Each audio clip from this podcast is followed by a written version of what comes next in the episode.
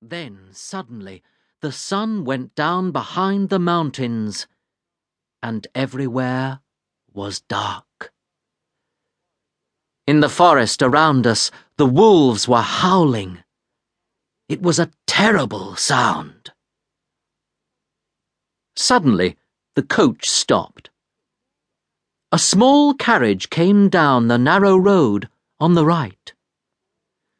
Four black horses were pulling it, and the driver was dressed in black, with a black hat pulled down over his face. Where's the Englishman?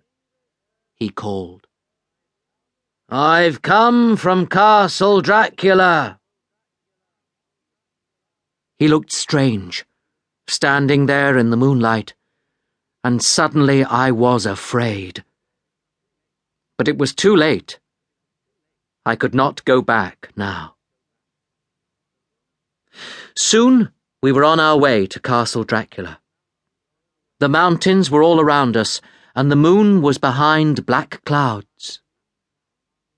I could see nothing, but I could still hear the wolves. The horses went faster and faster, and the driver laughed wildly. Suddenly, the carriage stopped. I opened the door and got out. At once the carriage drove away, and I was alone in front of the dark, silent castle. I stood there, looking up at it, and slowly the big wooden door opened. A tall man stood in front of me. His hair was white, and he was dressed in black from head to foot. Come in, Mr. Harker, he said. I am Count Dracula. He held out his hand, and I took it. It was as cold as ice. I went into the castle, and the Count carefully locked the door behind me. He put the key into his pocket and turned to go upstairs. I followed him, and we came to a room where a wood fire burned brightly. In front of it, there was a little table with food and drink on it.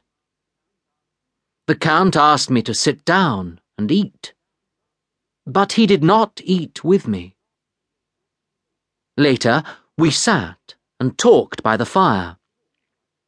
His English was very good, and while we talked, I had time to look at him carefully. His face was very white. His ears were like the ears of a cat, and his teeth were strong like the teeth of an animal. There was hair on his hands, and his fingers were very long. When he touched me, I was afraid. It was nearly morning when I went to bed, and outside, the wolves were still howling. The next morning, I found my breakfast on the little table in front of the fire. Now that it was light, I could see that Castle Dracula was old and dirty. I saw no servants all that day. The Count did not come to breakfast, but there was a letter from him on the table. Go anywhere in the castle, it said, but some of the rooms are locked. Do not try to go into these rooms. When the Count came back in the evening, he wanted to know all about his new house in England.